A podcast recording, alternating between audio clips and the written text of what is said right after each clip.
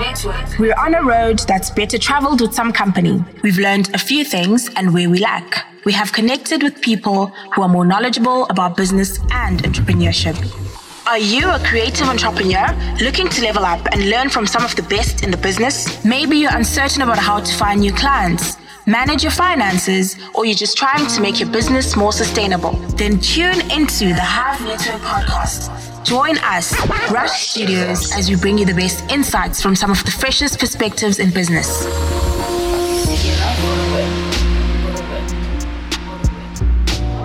Welcome to hashtag Together for the Win conference on this here Global Entrepreneurship Week. Today's topic is the future of entrepreneurship.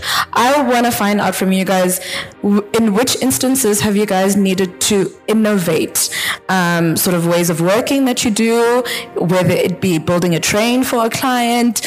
Um, yeah, just give me examples of when you've needed to in- innovate in your individual businesses. Um, if I look at it from an events perspective, uh, we started noticing that people hate buying tickets for events, um, but we'll spend a lot at the bar, right? So one of the we flipped it, and listen, it hasn't made us any money, but it's a cool concept. Um, and we created Bacardi Holiday Club, which was basically you pay for your ticket once off, and you get in there, and it's free for all. All right, I think events wise, I think that's one of the most innovative things we've done as Until Until in terms of agency wise, I think for us, there's absolutely nothing that's beyond doing it. Like like the train is a very good example. Like mm. it's the like it's the dumbest thing you can ever do to think to build a train, but like why not? Mm. So I think in terms of agency and selling uh, something like JFF Film Club as a lead up to advertising for this film festival. So to get people to keep coming monthly to this film club to watch South African movies, that's another innovative thing we we've done. We just want to do stuff that other people haven't haven't done, mm. or revolutionize what other people have done, but still sticking to what he had said of understand your market and that you don't want to change them and flip them on your head, on their head. Um, the way you market for students versus the way you market for grown adults are two different things. So just kind of like finding ways to innovate in that in those in that regard. For me, gosh, I'm also going to speak from an event, uh, events perspective. I think is researching a brand and trying to get money or whatever out of them, and kind of having to go to them and tell them this is your campaign, this is your brand, this is your what's the word, the strat for the year, brand brand plan for the year, and you haven't thought about this, but this is why you have to think about this, and this is why this makes sense. And then actually coming back to us and actually tell us that, oh, actually that's a great idea, we could totally do that. So I think in instances like that, I had to be like, we had to be very innovative with stuff like that. Um. So I think it, it was before I registered my company, but I can proudly say, and I, I, I can be corrected, that Nkanyezi and myself championed promo Twitter. That um, with Access Josie, we said, wait, we've got a budget this much. I'm not going to give it to Bonang for one tweet. Let's just get a bunch of humans on the street to tweet about it and it grew into a thing. And we started doing it on Facebook. Chris Nkosi, who was a promoter for the Sands and all sorts of other clubs, found this like code thing that you could enter onto Facebook event pages and it just selects all your friends at the same time and it invites them to the event. Now the event has 10,000 people invited and then 3,000 people going and it creates hype and then we exported that model onto Twitter and did the whole promo Twitter thing and we were able to package it. And today you find businesses like IndaHash, uh, We Social, Webfluential, um, Humans. There's all these companies that have tech, technified, digitized, they've made it technical. they've taken what we were doing on an interpersonal level and put it in the digital space, but clients still call Sigo to do the same thing that all these companies that have done in the tech world um, to do the same job.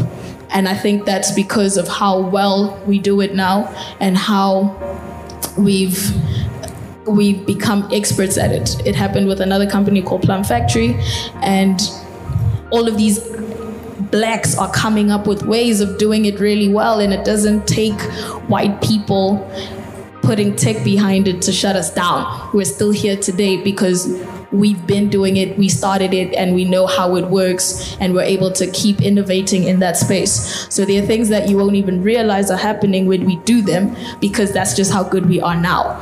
So I think that's one of the things I can proudly say I've done well. And I've coined, like my signature says, the fixer. It's not MD, it's not COO, it's not this, that we can fix any marketing problem. Any. You want to promote OR Tambo Foundation? We got you. You want us to write the script for Global Citizen? We got you. You want us to make sure trend in America? We've done it. You want us to book an artist for you? We'll bring them. We've gotten to that level of, we're just, what do you want us to do? We'll do it for you. So yeah. Um, I think um, for me as an agency, or as for us as good guys, um, our biggest innovation doesn't necessarily come from us. So the, the two wins that we did, one, we sold Fiat 500, which is like a small Italian car, Fiat, um, which was, if you know Fiat, it was a small car for rich white girls in the suburbs and whatever. whatever. So no cute. black, yeah, no black, no black kid was driving a Fiat. Unless they went to Crawford, yeah. So it's like, and then the client came to us like, yo man, we want to make this thing very hot. Like, how do we do? And I'm like, okay, cool. Look, guys, we are going to place this small car as a platform for all the nice things, you know. So I drive around Soweto like frequently, and the amount of Fiat 500 that I see in Soweto is a microcosm of the innovation that we did because they're like, okay, cool, we're going to sell black people a car they've never seen or they've mm-hmm. never realized that it could actually be valuable to them. We are going to sell it to them, and then they sold, and then and they're buying it. It's not a great success story in terms of the numbers of cars sold versus the competitors, but for the brand, it's like, okay, cool. We, we we made just enough noise for us for people to say, actually, I'll buy that car. So that's the one. Two, there's this thing called reverse innovation. So I think we all come from that area era of you see something on MTV, like the first time you see lifestyle cues on MTV base, you see it at Mnet, you see it on all these things from the States, Europe, whatever, all these things. And then you take that and then you bring it and then you uh, you, you assimilate it into your life. You start wearing food, you start wearing um, I don't know, uh, Kangol and so forth and so forth. That's yeah. so that's how it knew, that's how it worked like years ago. Now we've got reverse innovation, which is like which actually makes me so proud to be South African. So reverse innovation, in in essence, is whatever's happening in the townships, in the small cliques, with the small friends like that are sharing music, whatever, whatever, is now becoming a global phenomenon. Like it's now reversed. So the world is now seeing us as the guys who are innovators, who are the producing the work and the lifestyle. They're like, oh, like, this thing is cool. You see it with Gqom. Gqom has now moved into Europe. You've, you've, you're tired of it. Now in Europe, it's burning. So it's a reverse innovation. So what we, what we enjoy doing as an agency is capitalizing on that. Love it. Um, Sibu, you, you've you know been known to say that you do work that is fun, um, and you love what you do, and you want other people to know that you can get paid to do things that you enjoy doing. But is it always fun? And when is it not fun? And in those instances, what do you have to think about to just say, "Listen, I need to do this so that I can make it to the next day and wake up and have fun again." I won't lie, the admin is horrible. Like Excel sheets. My name now is Sibu Spreadsheet Mabena. because spreadsheets make the pods to be done. And I had to take a lot of time learning how to make sure that one plus one is actually two. And I don't end up spending three. Because then it's not fun anymore. So I say to the team, work hard in the prep so that we can enjoy the fruits of the labor when we're done. As a dance teacher, I used to say to my kids, guys, you're going to rehearse for 30 hours to perform for four minutes. But when you come first, that feeling lasts forever. And it goes, it- hard work is not enough. Like, you've got to do the groundwork to be able to walk the journey. Um, so the, the pre-production stuff is never fun.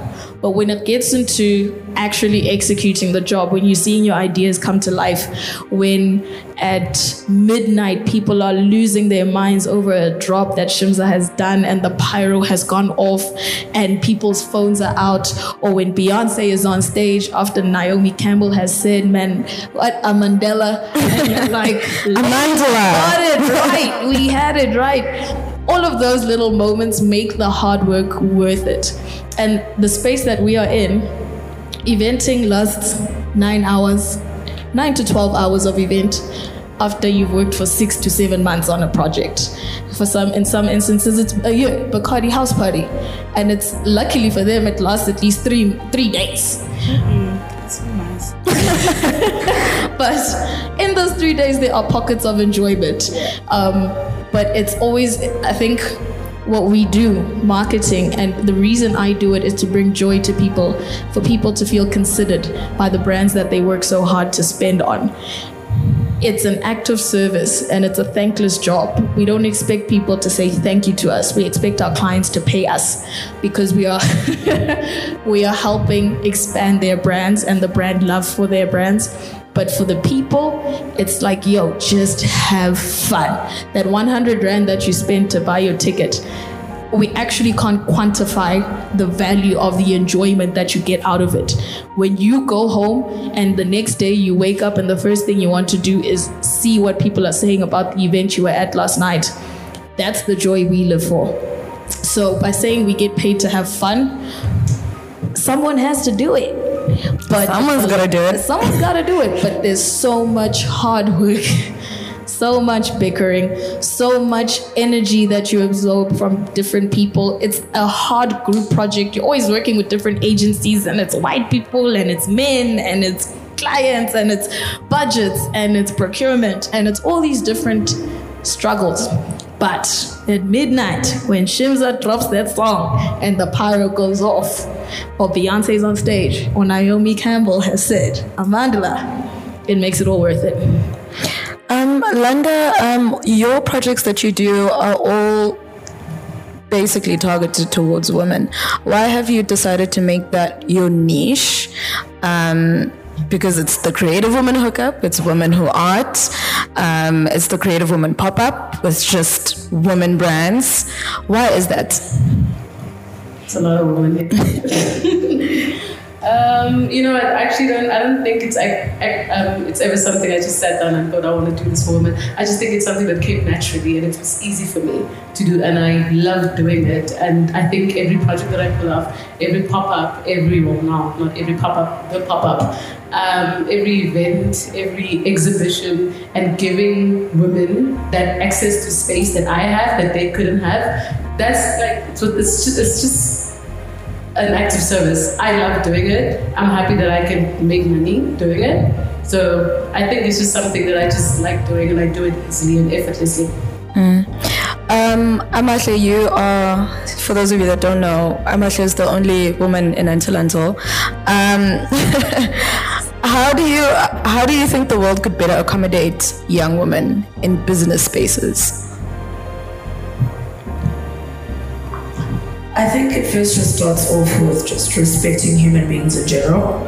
Um, I spent a a lot of time being assumed to be an assistant to this one or just the just the admin girl. I mean, I'm naturally good at admin, so I'm gonna do it. Um, or like um, not being invited to things and having the guys being invited to things because it was almost assumed like also at the time I was dating one of my business partners, so it just blurred the lines completely. It was always assumed that I was just like the little girlfriend who was around.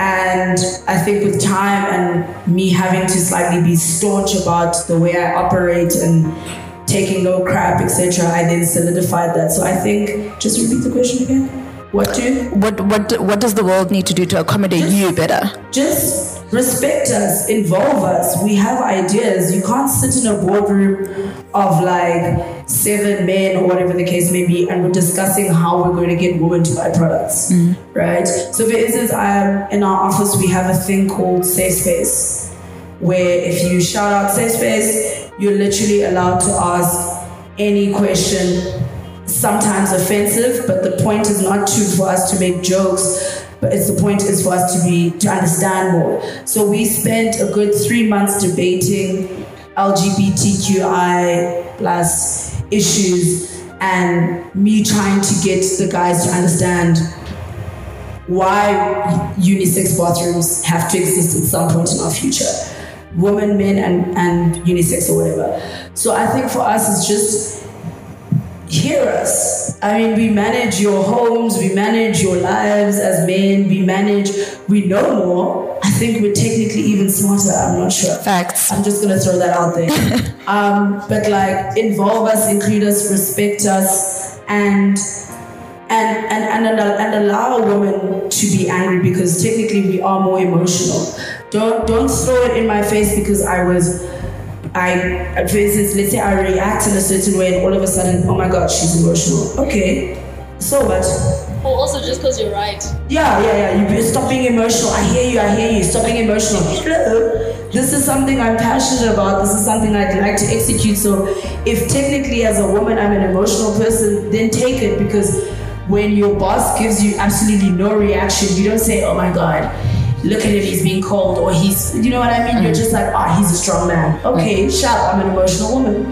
But more than anything for me, it's like, it's inclusivity. I understand why she does events for just women because it's like, damn, son, they won't allow us into these areas. So include it. And also start creating stories that don't mirror men's. Give you an example. We were discussing this in the office today. We were talking about Terminator. Um, and then how all these movies that are being adapted for women are failing, right? And one of my colleagues made a point that like it's not believable that that lady in Terminator was Terminator was a Terminator after Arnold Schwarzenegger, right? And I was like, I get that. Why can't they just create a new Terminator that's not called Terminator for a woman that is realistic? That when a woman punches this guy or whatever, she's gonna punch him like this. Then- yeah, like I, I don't like this whole thing of like Ghostbusters. Why did we adapt Ghostbusters for these four women who are brilliant and hilarious to follow Bill Murray and all these other comedians who are already looked at as if they're the best to ever do it? Not male comedians, comedians in general. When you look at an, uh, a movie like Bridesmaids, which was relatable to women, which is what women go through, and then becomes a blockbuster. You know why? Because you created a story for women. About so women, that's another yeah. thing. Stop trying to get us to fill random spaces just because feminism says so. I think then then we've got the wrong idea of what feminism is. Mm. Create the opportunities for women that work towards women's strengths that that will empower women, not just by saying first woman CEO or whatever the case may be. I think I I think we've got a warped sense of what inclusivity for women is, and that it's not mirroring what men do, it's creating new opportunities for women. And don't set women up for failure. So if you didn't hear that, Sibu said, "Don't set women up for failure." I think there's something to be said about us being the solution to our own problems. Um, and to shine a spotlight on AKA, instead of only crying about the issue, he also offered a solution and said, screw it. I'm gonna go do my own fees must fall situation. We're gonna gather funds and we're gonna put a couple of people through school. We can't save everybody, but we can help some people if we had more AKAs and not necessarily people on big platforms, smaller platforms. There are NPOs out there, there are NGOs, but then there's also some of us who are just getting paid to do cool stuff. What am I doing to contribute to the change that I want to see?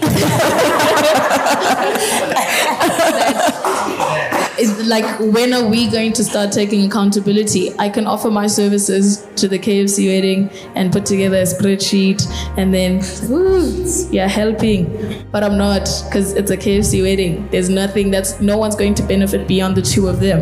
But on the flip side i've said to keenan yo bro let me help out where I can. And that's what we're doing. Our time is valuable, our time is money. But here we are working out a plan that's going to be sustainable, that's going to help people.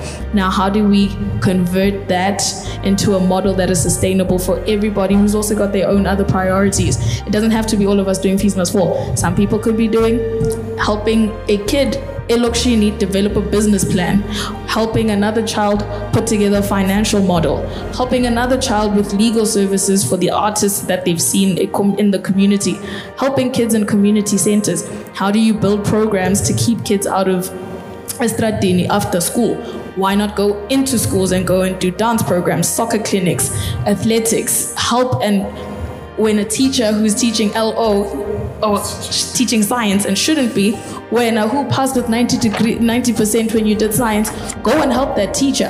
There's all these things that we complain about, but we do nothing about. Right, okay, so I'm going to open up to the floor. A couple of questions. Can I see hands? Anyone have a question? Yeah, we've got one over here, two, three. Are we good? Okay, four. Okay, you could go ahead, sir. Here's the mic there. Um, so my question is, um, when I'm listening to you guys, the way you guys like realize that you're actually running an agency, um, what was the step back and what was the important, rather, decision as to how are you going to go about doing that and establishing it as an actual agency as you guys were already doing it, but what was the initial like sit down okay, I'm doing this, how am I going to do it? Um, for me, it was a conversation I had with a client who was working with the Caucasian but I was a black kid in the room. And that client needed me to tap into the black thought. And I'm like, okay, cool. What do you want me to do? So that was that was a conversation when I realized I'm here to help you. So I'm your work. I'm like acts of service. That's when I realized, okay, cool. If I can do this for you, do you promise me or do you do you have a relationship to say, I will do this for you? And then I'm gonna go try something else and then you if you can support me there. So that intentional intentional conversation that I had with him, because then I was like, okay, cool. I see something and I want to do this for you and then may you are you open to opening up and doing something for me in the next six months? The person who called me a high level freelancing operation was a business development consultant. So I was very privileged to go through a small business development program um, under SAB. And it took us through this thing with uh, Susan Zaluba Koboto, which is a business management consulting agency thing. And they ask very difficult questions questions about labor law. You say you employ people, but you don't have a labor policy. Um, questions about financial models. How do you price your services? How do you know that what you're charging is going to be enough to deliver the job? Um, sorry, questions about legal when you employ influencers, where are your contracts? Uh, all these different things that I didn't even think about or contemplate or and that's that journey it was an 8 week program took me through the steps of what a business looks like. It's not enough to be a creative. And that's the suckiest thing about entrepreneurship that sometimes what you love to do has to be on the back burn because you have to do the things you have to do to enable you to do what you love to do. So don't, and this is like with artists, you see it with artists who die poor, is because we take it for granted that all they know how to do is be artists. But no, they must learn how to pay their taxes. They must learn how to read a contract. They must learn how to employ people. They must know what labor law is. They must know how to pay people fairly and equitably and how to treat people, etc., etc. Those are all things you can learn on the internet. And as soon as someone starts asking you those questions, that's when you need to reevaluate your proposition and say, actually, what am I? Am I a freelancer? Am I a company? Am I an agency? Am I a big multinational corporate? Do I do you understand all those questions that you need to ask yourself and say, how do I want to be presented? Um, for us, it was the transition from just being a freelancer to being a business is that when we would ask for sponsorship, we would come up with these elaborate creative ideas. Like it's a whole consumer journey. We're gonna drop at 7 p.m. Everyone's gonna join us for Twitter, for dinner on Twitter and all this stuff, right? And then one person, actually funny enough, at SAB was like, why don't you guys sell these concepts to agent to brands like us? Um, and then we then realized that we were a bunch of creatives, but not enough of us had the business acumen, let's say. So then we looked at our resources. We said, okay, Mfumo's been employed before in life, so we'll make him business dev. Shaz is a lawyer.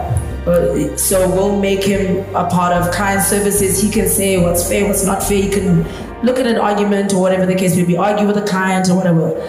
Then we said Hans will be general manager. He's the most level-headed of all of us. Um, uh, myself in terms of operations because I'm good at working with pockets of people or whatever the case may be, and then through do a strategist or whatnot, and then it became a conversation of of we are now churning out these presentations, but we're still not getting in the work. What, what's happening? I mean, you guys said we're great, and then we had to make big boy decisions. So Big girl. uh, big girl decisions, big non-binary decisions. Okay, um, so we we literally had to then make decide who is going to make sacrifices in terms of jobs. Do you really want to do this? Is this something that you wanted to do? Which is something I was still in denial about because I thought I was going to be a politician. Um, and we sat down and people quit their jobs. And I mean, Shaz was working inside Hogan Lovells, this massive law agency in the center of. But I think the flip of it was is that we were tired of seeing whack stuff. And we realized that we had the potential to create, but also to make a business out of it. And then, as she said, an entrepreneur has your factors of resources, right? You've got the capital. Ours was more human capital what are the four? Capital, raw materials, labor. We were the labor. So until until it does all the jobs, as Sibu Mabena said, like I can go from client meeting, but they don't allow me to go to clients anymore because I don't know how to beg. Um, from client meeting to production meeting, and that's how we we first started to what's the last one? Capital, labor, Human resources.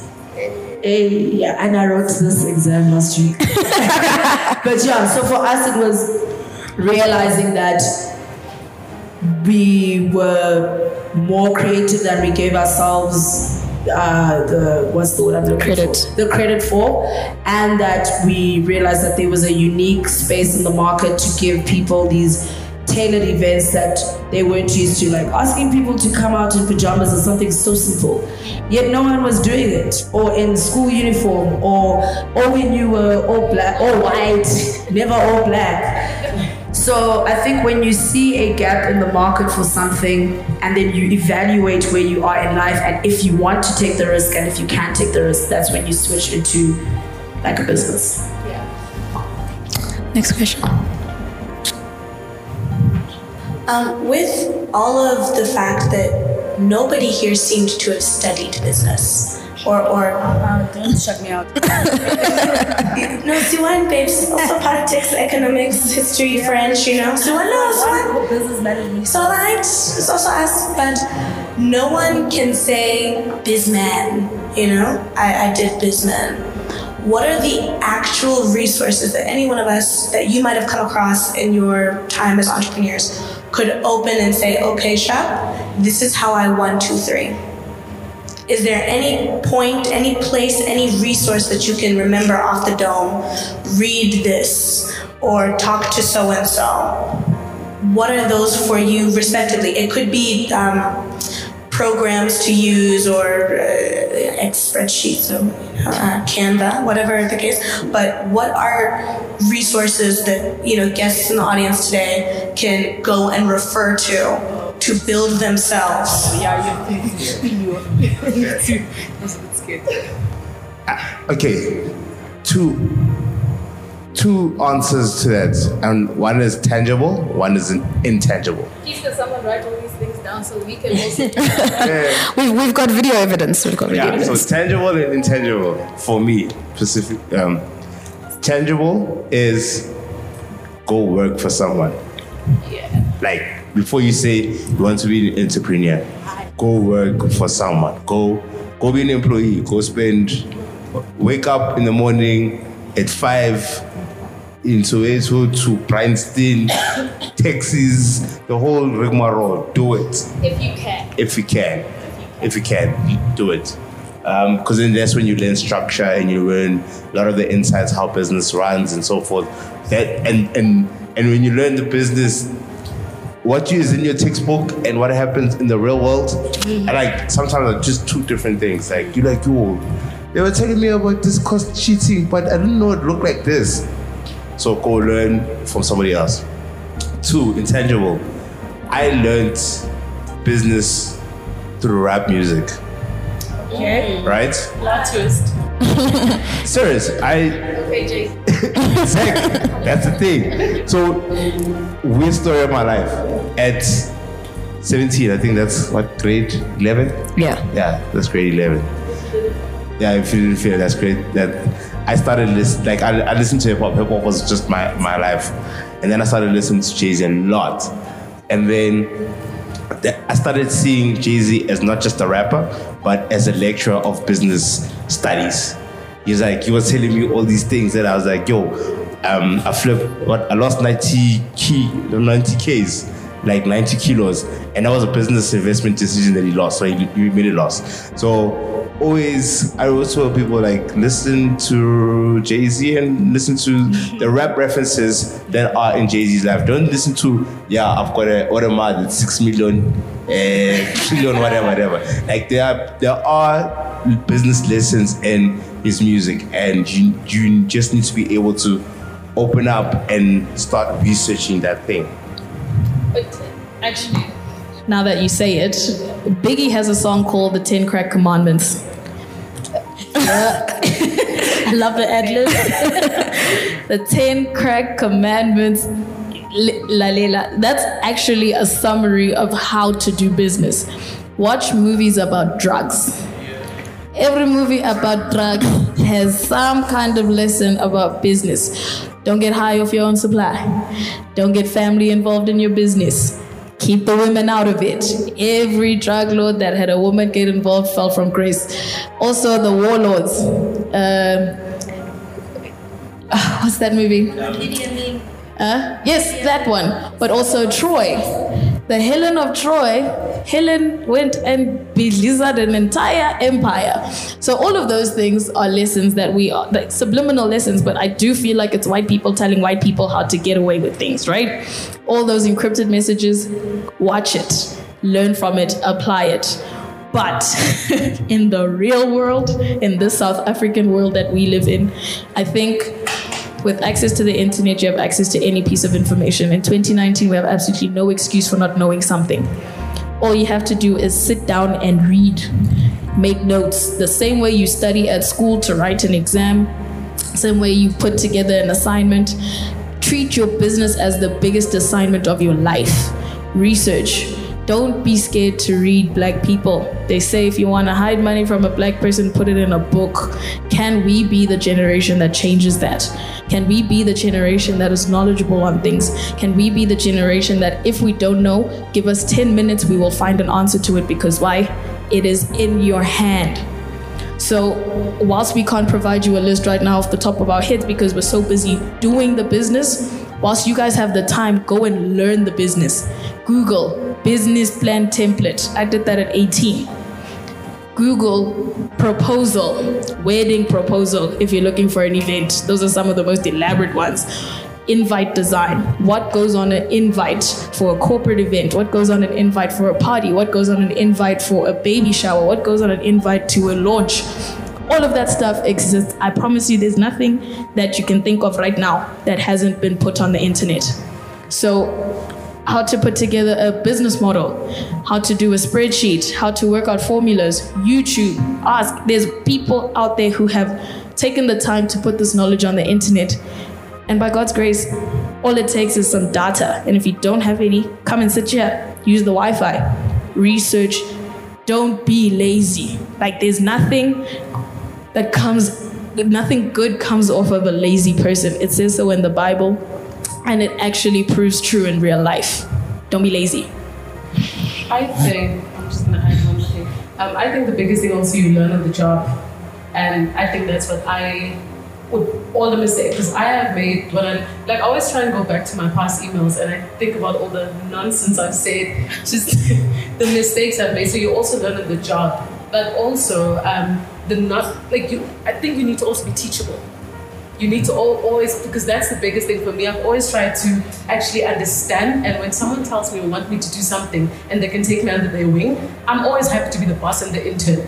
So I'm happy to do your work, and if you can like if you can give if you can actually get me into your network give me the knowledge and give me the know-how and make me understand and get me to ask the right questions as well then so i think always be teachable. So there isn't really like a set brand bible on like a b c this is how it goes and that's success. Because i think even today i'm still trying to figure out why is this happening or how should i do this? So it's really like you learn on the job and you really learn every day like new things. Um, two programs that I swear by. one is free, one is not. So, Simi Mabena had said every two months we pay VAT. If there's one advice I can give for you if you're to open a business, do not start that thing before you've done SARS, tax, all of, because SARS really will come knocking. So, the first program is Sage, right? You literally, Sage is quite, it's not pricey, it depends on the scale of your business, but you invest in that so that you make sure your finances and the money you put in, this program can literally put it there out there for you. You open it, there's a graph that says this is how much people owe you. There's another graph that says this is how much you owe people. There's another graph that does this. So for me, the first thing I would say is invest in a accounting program. Mine's the one we use specifically is Sage. And then the second one is invest in a project management program. Regardless of what of what business you're in, there has to be some form of project management. So you can't look at it as if a lot of us are sitting here doing events, so we need project management. No, the business itself is a project that needs to be managed, and the one that we use, and it's free. Um, obviously, you can upgrade to premium and whatnot, but it's free and it's called Asana. And um, you will open a project, let's say an event, and you'll say Genesis All Black.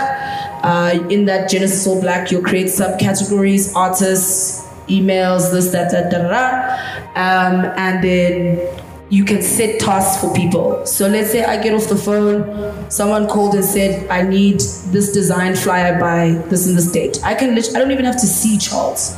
I can literally say, yo, Charles, here's a, a task, he gets an email, he knows that on this due date he has to have a sign up.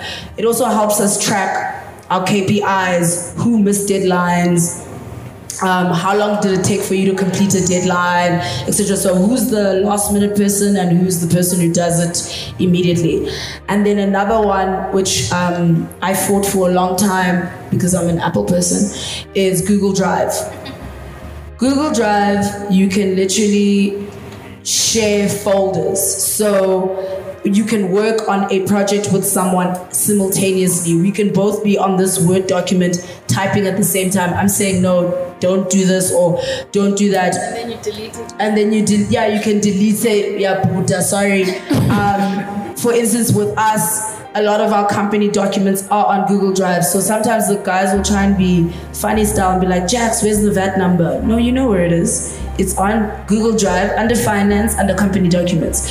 So it also helps you in terms of, I know this because I work with seven different people and at half the time, three are somewhere else, four are somewhere else.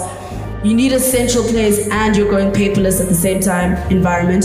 You need a central place where everyone can access anything. Photos can be accessed, company documents, letters of employment, ID, whatnot, which then makes your business run more cohesively. Because I used to be a paper person. Like I would print everything. Like file. oh, I love a file, like I love just being able to do this. But at some point, I had to realize that it's not. It doesn't make sense because not every time someone needs something, I must go to the printer, scan, and and. So for me, if I speak of Until Until and the three uh, projects we use very well, there's also for mass emails, ShortStack. They give you if you want to promote something, and it's also free up to 100 entries.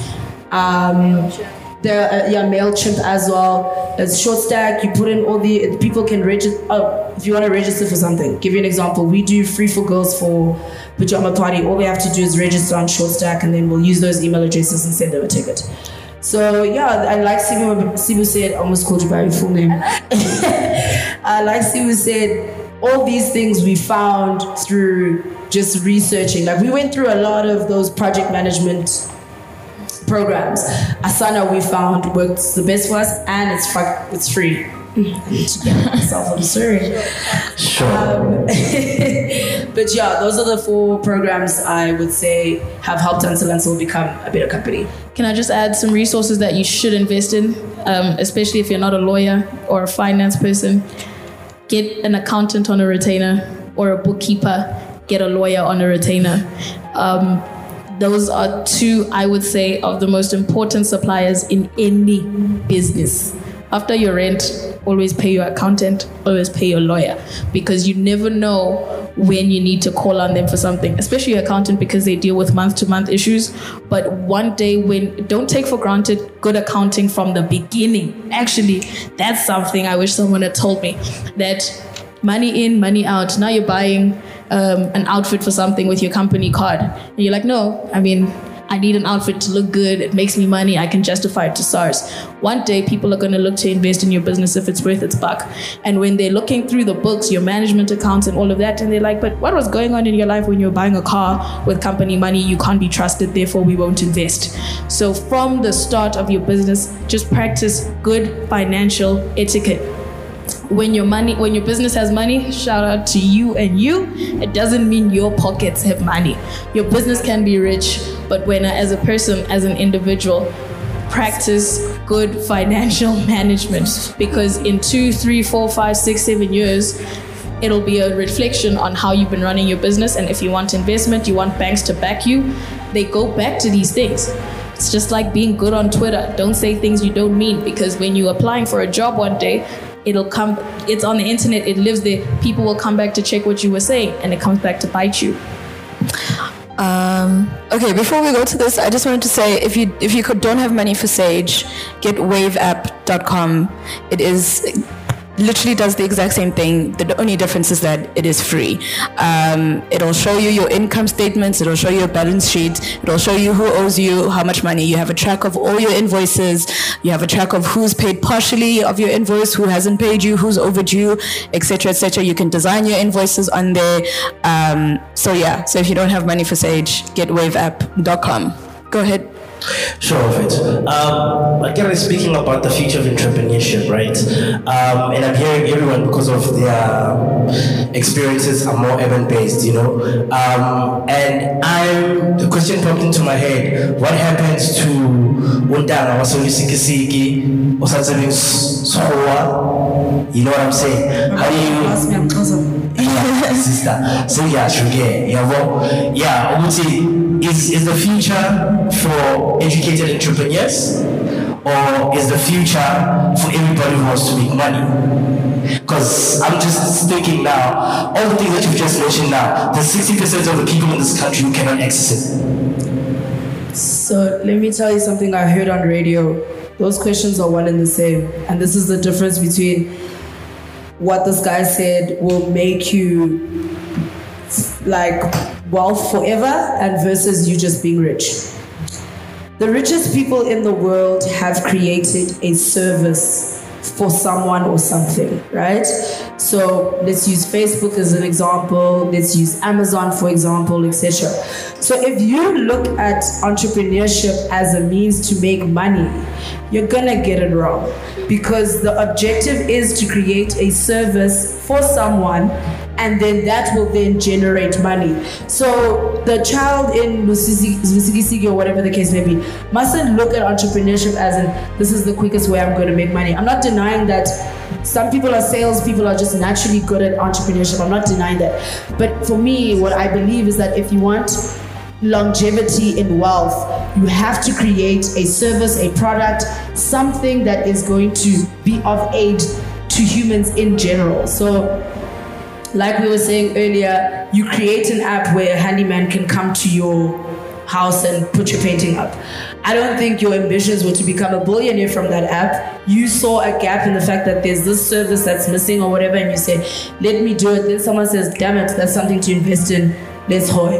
The moment you look at it as a money, and that's and those are the entrepreneurs who who those are the ones that make 10 million and then want to show people that made 10 million because you have to show people you've made money and then six months later aiko and you don't have it. Because your intentions weren't to create something that the world needs. Your intentions were just to make money. And i'm not denying that i mean song is pilang man but like I think you you you're looking at it wrong if you're looking at it as a way to being rich as opposed to giving a service or a product. Uh, for me, my, I think education, or what you're saying, is for the educated person or someone in the rural. Education is relative. So, I'm, I'm, my family is from my my brother's in Wanongoma, in the middle of the Midlands, like in the mid- was deep rural. And if you're an entrepreneur or you've got if you've got the mindset, you realize very quickly that there's things that you can do in that space that will make you an entrepreneur. So. So a lot of the people around there are now aging. They've got they've got cows, burning income. So they're aging and they don't have anybody also losing income. And if they do get that person, that person after a few years will then go home, will go to Joburg and say they want to get money. So if you say, oh, ubamkhumalo uneyinkomo eziwu-50 babzona una-30 bamngema una-80 alright. Ngizoziluza like zonke le nkomo all these cows. I will then say okay monday to tuesday i'm going to babkhumalo uh, Wednesday to Thursday, I'm going to Ubabungem, and then Friday, Saturday, I'm going to XYZ. So you now you create a service for the community. So it's not you being educated in terms of book read is something else. You can be educated in the rural area. You just need to be able to be very quickly ubone ukuthi uzophana kuphi nobani bani, and then make it happen. Also, sorry, you wanna? No, go ahead, go ahead. I think we, this conversation, to your point, is a very urbanized one, and our context is that of urbanized people, and that is what is informing our answers. But if we are to look at the knowledge economy as it exists, there's a lot of knowledge that was developed before all of these technological advances. So there are people who were educated by people who own taxis who didn't go to school. My dad finished school in grade nine, became a truck driver, went into exile, came back, started a security company, and he learned how to do it on the job. I think um, we take for granted how much education actually exists from knowledge being passed on and shared, not necessarily in a Google kind of way, but our parents, our uncles, our cousins, Elokshin or Emakaya are Google in their own way. So the piece of advice you can give to someone who isn't in an urbanized environment is hamba buza lo baba orun is is i tuck shop hamba buza lo baba wamateksi hamba buza esibhedlela unurse ukuthi i-administration kanjani how do they capture all of the patients that have come in every day what is that system that they've created that has sustained them and kept them functioning for so many years so it doesn't have to be the way it's done in an urban environment it can just be as simple as go next door and ask Last question. Why? Yep. Hello. Question is. Uh, uh, my question is um, how aware should entrepreneurs be in terms of not exploiting Africans? So in a sense whereby uh, probably you'd meet up with uh, uh, maybe we would see you with ads sometimes like uh, the famous ads on TV that make fun of Africans on television and mimicking that dialogue. So how aware should be, because us as entrepreneurs have access to most of these brands that come to us and they want us to communicate something. How aware should it be not to expose our own or exploit? Yo, this is such a, a passion point for me. And like it seriously is. I'll tell you why. I was I was in advertising. I was in a traditional advertising agency. Right? Then you watch then they, they create they create work. It goes out, it flights, it starts winning movies. Right? In the first two months of it flighting, then you've got ugogo, ne, ekasi, whatever, whatever, who looks at the ad and says, "No, that doesn't happen." You see that what your guy is selling on TV doesn't happen. I don't, I'm, I don't dance when I'm doing laundry. Thank it doesn't make sense. You know, I, doing laundry, no, I'm jiving, right? And it's not always a woman. Like Bring them out oh. into dogs at the taxi rank. I will. Yeah, I'm I'm trying to get to work. No, taxi rank is probably the worst time for me to dance because why? I'm late. I'm late or I've got a long day. I'm tired, whatever. whatever. So for me, I was like, okay, you guys are selling black people short, right? As an agency, as like as a whole industry, all in all, you're selling us very short, and I will then turn my frustration. I will sell my frustration about the world into a plausible thing. So I will then say that doesn't happen. I will create something that will show you the truth, that will bring you closer to the truth of how it happens. So you need to be very aware of what you're doing because you are the first black person who's an entrepreneur now who's got the glory and the light and everybody's looking at you, whatever, whatever. You are responsible for the com- communication of black people. Like, yeah, you've got a lot of influence. So you are very responsible of how black people are seen. You don't take that for granted. And you need to do service to what being black means. but also know your story. Like, don't go into a boardroom kicking and screaming and say, that's not how black people act. Uh, mm, wait, package. Packaging is everything.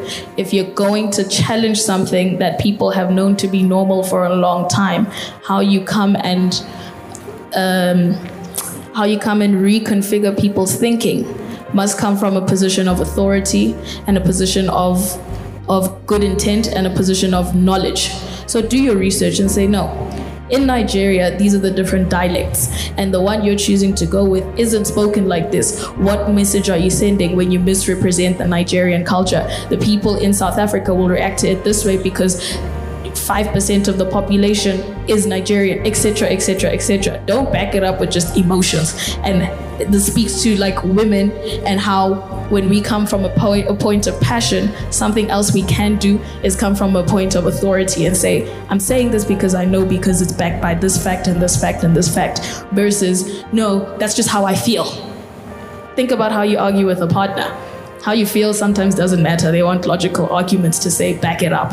So, when as a black creative, whatever you bring to the table, have that little piece of knowledge or that piece of research as a backup for when people don't believe you because they know Omo Mama's dance. Yeah. Norox Gogo's cook. Eh, petrol fathers don't ask for directions. You know? Like, back it up. Boardrooms are filled with people who have no real intentions of doing any research on us. Uh, they're filled with people that are not in our spaces at all. It's it's like how, how every company parties in Soweto. Why? Like other people are like, you're gonna show me Soweto. I, I live here. What are you on about? You're gonna take me to Vilakazi. What's the point? So for me, it's also to add on to what Sue says is making sure when you have access to those spaces or you are in those boardrooms that you don't just sit back and fear the white man, but to articulate, articulate yourself well enough that you are heard and that you don't just say when they say we're gonna do a dancing video, you say, okay, who am I casting? You have to be the voice of reason that says, in I know black people love music and love this and love that, but I don't think that's the direction or that doesn't match the brand or whatever. And you also have to be responsible in that when ideas come from the internet or funny black videos or whatever, and you are in those boardrooms where those things are being recreated, you have to be the voice that says, no, guys, let's actually go fetch that girl who was dancing at school or whatever the case may be and put her in the video. Because that's when we create genuine and authentic stories to sell through marketing. I think a lot of us, because, and because we work half and half like you're worried about the budget and you're worried about being authentic etc that you're like if i just hire snare I can. She lives in Joburg. I don't have to fly out. I don't have to give her accommodation. She can do this dance, right?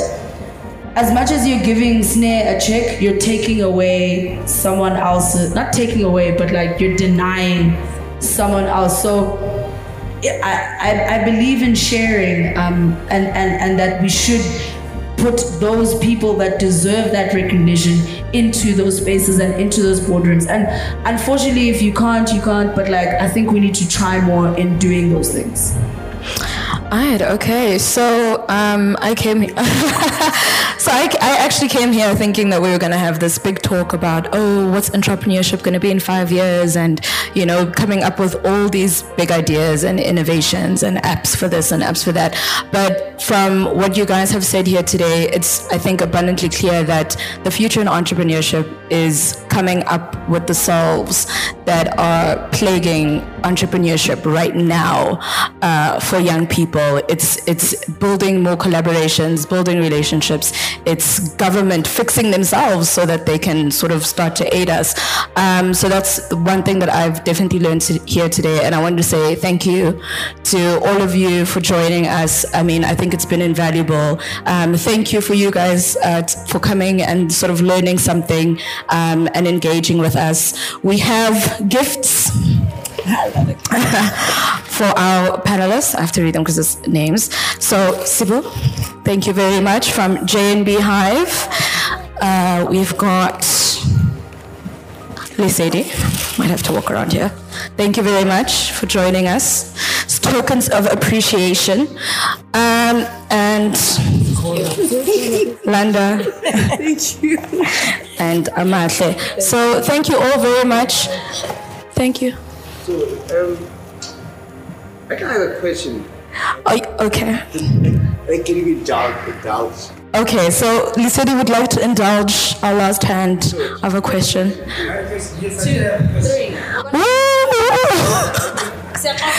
How, how are we doing for time, Zola? Is okay? Okay, let's do it. Go ahead. So this question is particularly for those who are involved in business uh, in events. Right? I didn't really like catch the, the, the whole talk from the beginning. Right. So what I want to know is, say uh, you guys discussed the whole point of you have to pick with whom you want to work with, right? So then, with that being said, say now you've chosen the people that you can, okay, you've chosen. Okay, this would be a good person to work with, and now uh, as an event company, there's um, there are companies that are also organizing events, but their platforms aren't as great as your guys' platforms as, as uh, yeah, your guys' platforms. So then now, if the idea is genuinely good, right? However, the platform is not as good as your guys's, and because you, you don't want because there's this thing that I've come across a lot of people who are in the bit of spaces. They would say that ah, people are trying to catch my wave, try to go, go my wave, and all of that. So we want to so in, when we want these collaborative efforts, we want to also um, make sure that we know, okay, Fede, yes, you do have a bigger, bigger platform. That is exactly why I want to work with you. So that we want to then also separate the mentality of you want to catch my way, you know what I mean? So um, how then, as a person who who wants to jump on the wave. No, not necessarily because of the wave, but because you know we kind of do the similar thing. But I really feel as if like you, your platform would work with mine. You know, if if yeah, if you, for instance, you are about the idea. Um, I kind of lost it there, but I, I think I've got a, got a gist of it. Is when anybody comes to you, anybody who comes to you and says, "I want to work with you," they see something in you that they can use, right? And you need to be discerning enough to say and ask the hard questions. Like, "Why do you want to work with me?" Okay, what is your contribution to this thing that you're telling me? Because then that's when you can be able to say, ah, okay, this one is not the long term. This one, this one just wants the wave. This one just wants opportunity. Because when you start asking the hard questions that you've lived through, for you to get to the wave or the crest or where you are riding, there's a there's there's like there's a blood bath. There's a lot of things you're crying, tears, sweat, and those are the questions that you say, no, chief.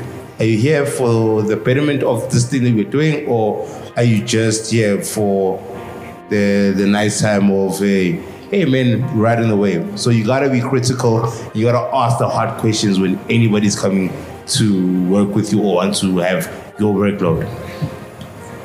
Um, in terms of waves or whatever, oh, I hate that. Look, ideas come and go, right? You could, I can sit right now here and sit and think, oh my god, I would love to throw an Afropunk, right?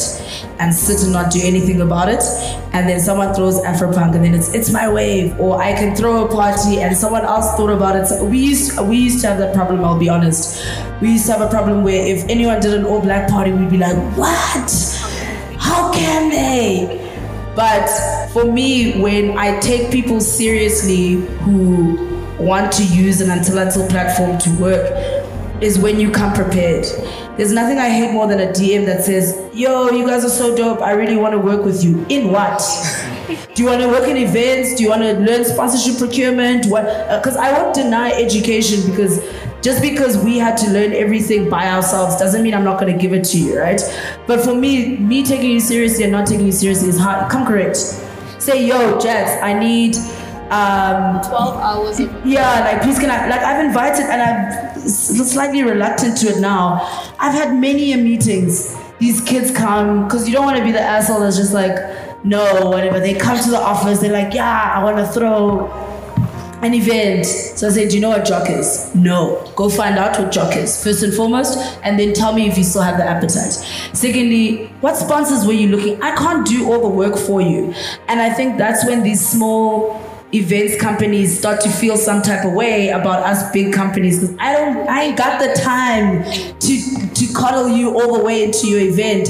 I don't care if you use my platform. At some point I'm gonna get 10% from you somewhere. So I'm not stressed about the money making of it all. It's about my time and whether or not you actually want to consume my knowledge.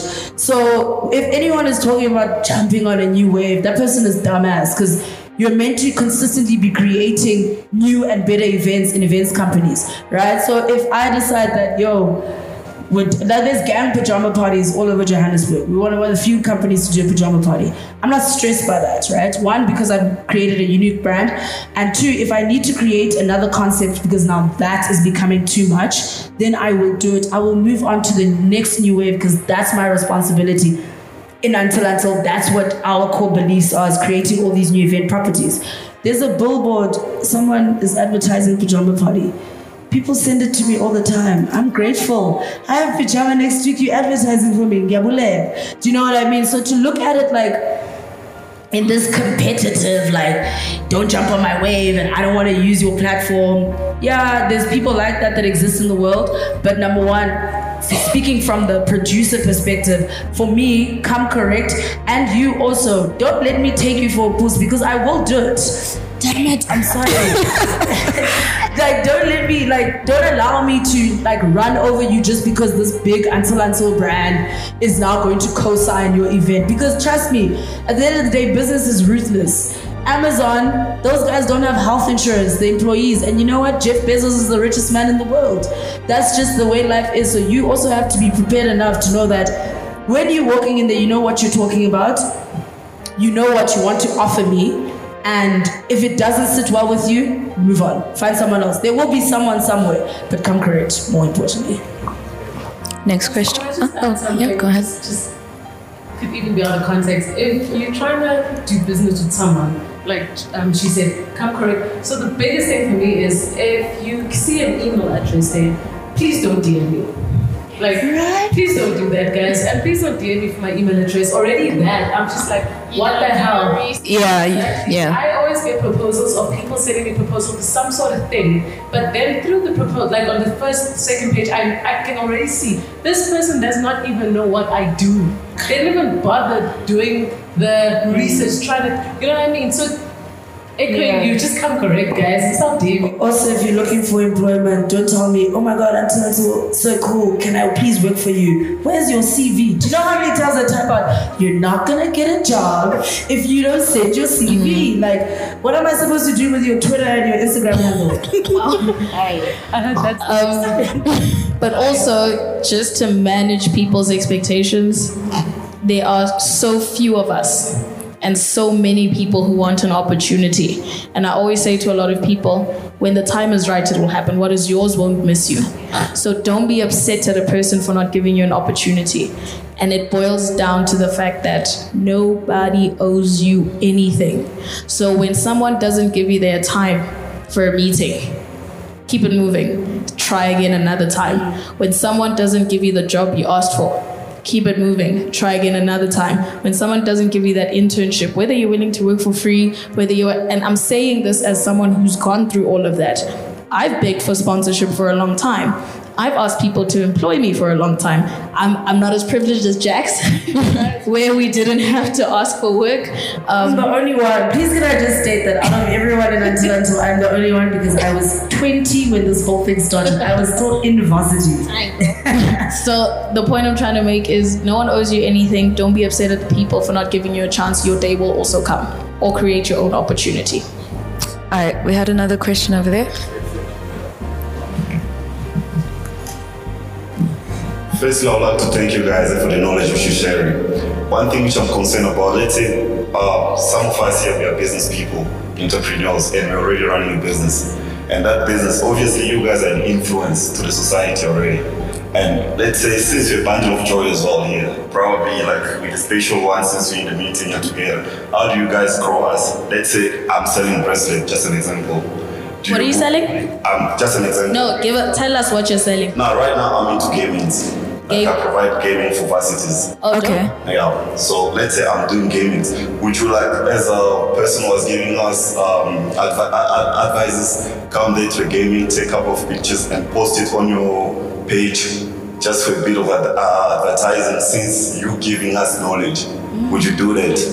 That's a tricky It can. Yeah. Um, in general, so this is more like the tech side. If you have any business, we're we're all on social media. That's probably how we found out. Um, influencer marketing are what you just described is them using their Sound. Sorry. What you just described is them using their influence to better your business. That's that's in general the gist of that. So the easiest way, in the event that they cannot or that their platforms don't work for what you're selling, you put two, you put 50 rand to however many hundred rands, thousand rands, etc., etc., into Twitter, into Facebook, into Instagram, and that's called digital marketing, right? Back in the day, it used to be that you had to buy a billboard on the side of the road or those billboards on the on the street. You can skip the influencer part. You can pay an influencer to be in a picture, right? You can then take that picture and you put that as an ad. The easiest way how to learn to run your own ads: Facebook Blueprint, Twitter Flight School, Google AdWords. I've done all three. They are free. Or just get her to run your campaign for you. there we go. Pay her. But to, to, to support what she's saying, um, there are people who can do it for free because it's not their bread and butter. Then there are others who can't do it for free because it diminishes the value of their bread and butter. I myself now am an influencer, but as soon as I start doing things where I don't see the return, I diminish what I could be doing as a revenue stream. Yes, now you're considering things like marginal utility for the people who studied economics, etc. But the worst answer you can get is a no. So I'm not discouraging you from shooting your shot. Everything's 50 50 in life, it's either yes or no. So ask people, and you've done a good thing by taking this opportunity to ask whilst you have our attention. And the no's you're going to get here are no's from us, but they're not no's from other people. And it could be that maybe it happens you are at UJ next week and you've put you've let us know somehow you've tagged me hey i'm going to be at uj blah blah blah please come check it out. If i happen to have a meeting at uj on tuesday at 12 o'clock and i'm like hey there was that guy that tagged me about some gaming thing let me go check it out. Then i come check it out you've scored. But if we don't don't hate us. That's basically what i'm trying to say. Also, I would say that I'm not the the the one you need for the target market that you you're trying to speak to because I'm not on a campus. I studied through UNISA, so we also need to start when we talk about marketing. We need to discuss things like relatability, mm-hmm. and that's the problem that happens. If I give you an example of alcohol brands, you are a beer. This person is known to only drink champagne. You get them to come take a picture and whatnot, whatnot, and try and sell your business. It won't work because every other day people are seeing that person drinking champagne. So you, you're talking about varsity gaming. I know nothing of gaming. I'm not on a varsity campus. I study through UNISA. Every day people are going to see me in an office. They're going to be like, where's the, there's a disconnect, right? So what you want to do is admirable, but you also have to find the people that suit what you want to do. Because we're all professionals. We're outside. We're out of varsity now. Well, depending on my semester this year, but like we're all out of varsity, so I'm not the guy to advertise your company for you because I, I don't align with it. It doesn't align with me, and I I don't align with it. Also, all of the apps and like with creating your own campaign and learning how to do that, you'll also it will also teach you how to create targeted campaigns, and then that's the only way you actually there's actually an ROI on it, or you get a return on investment. But to get someone who does um, champagne, like you just mentioned, and do beer, I mean, it's not going to happen. So to get someone who does not even, I don't even know what's a PC or whatever. I'm not going to embarrass myself like that. But targeted marketing. So you get to the right people, you speak to the right people, and Yeah, just to add, do your research. Um, find influential people who are interested in gaming who will say, oh, this is interesting. I like gaming. But they're not going to go there because, oh, um, so that they can influence. They're going to go there because they're interested in gaming. But you score because that person is influential and you can take, like you said, take exactly. Find, and you have Abo Sibu Mabena and Abo George Mgoni who have a channel about tech, gaming, whatever it is. So just do your research, find the right people, and again, find out how to do social media campaigns by yourself. I, I was just. I, what gaming specifically? Um, mostly I go for the popular one, which is FIFA. And I believe every family has a person that plays FIFA. That's why I use every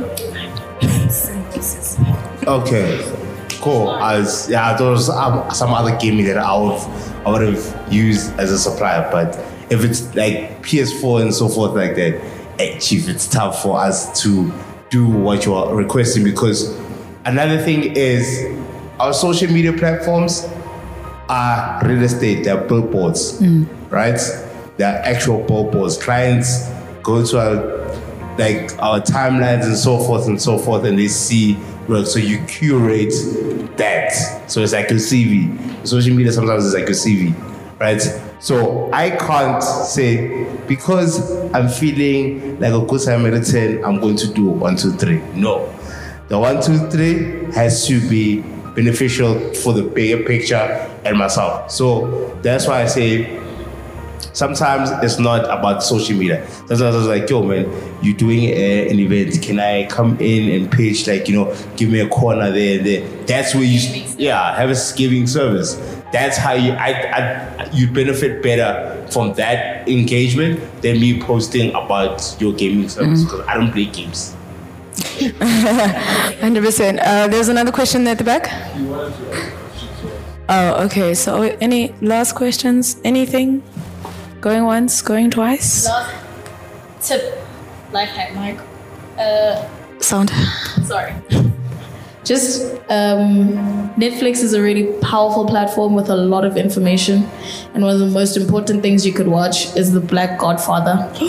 In relation to the conversation we've just had today, championing black excellence, being being intentful about the conversations you have, structuring deals. It's not the most play by play um, type of show or documentary, but it can inspire a new wave of thinking in you and also just to see yourself as a black, capable, excellent person who deserves a seat at the table.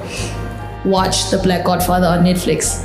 Also, if you're into advertising and just want something that will help you understand the world as it is today in terms of advertising, Mad Men will change your life. Sit through all seven seasons, every episode of it, and just get to understand this environment that you're going into because it was built by people in the 1940s. And some of the things that are happening today are a reflection of the things that happened back then. It helps you start to understand what happens when you walk into a boardroom and a certain agency that has been in existence for so long has imparted that culture on a certain black person that's sitting in a room with you, and you're like, homie, why are you not understanding me? Watch things like Mad Men for you to get to understand the environment that you are trying to play in. And don't be lazy. I just want to add that she's not joking. Mad Men was how we saw that we needed. I used to watch it religiously, my one friend, how we needed an account director, how we needed a creative director, how we needed this, and I, I like I live by that show. Mad Men will show you to that question that was asking how did you start knowing how to run a, an agency or whatever it was actually that show that showed me when something goes from creative to design from design to this and that Pitching. yeah pitching how to pitch how partnerships, how to merge, how to merge companies. Also, what Jack said about knowing the strengths of your business partners. I don't have a business partner, and I wish I had someone who did study business management, so I can go and do the fun things every day, and the person who's a business person can be the party pooper. It helps to have that because there are some people who take care of the business, and there are some people who create the business. So it also teaches you how to choose your relationships and your partnerships. Also different structures of business relationships. You don't have to be a director of every company. Sometimes you can just have a joint venture agreement that says on this type of project this is how we work. These are the rules of engagement. It's like a prenuptial agreement. Oh, shareholder shareholder agreements. Please when you guys start doing business with people and you go to CIPC and you register a company say hey 50 50% 50% have rules of engagement that say when you want to sell your 50%, this is how you can do it. Those are things they don't tell us. And then we now start going on to Daily Sun and reporting our business partners because hey, we don't really much. All of those things, read. Don't be lazy. So yeah, is that it? Thank you so much, guys. Thank you to our panelists. Get in touch, get connected, and converse with the Hive on Facebook, Twitter, and Instagram at Hive And visit our website on www.thehivejohannesburg.com. The Hive Network, Johannesburg. This podcast is brought to you by Rush Studios. By Rush Studios. By Rush Studios. A proud member of the Hive Network, Johannesburg. Live.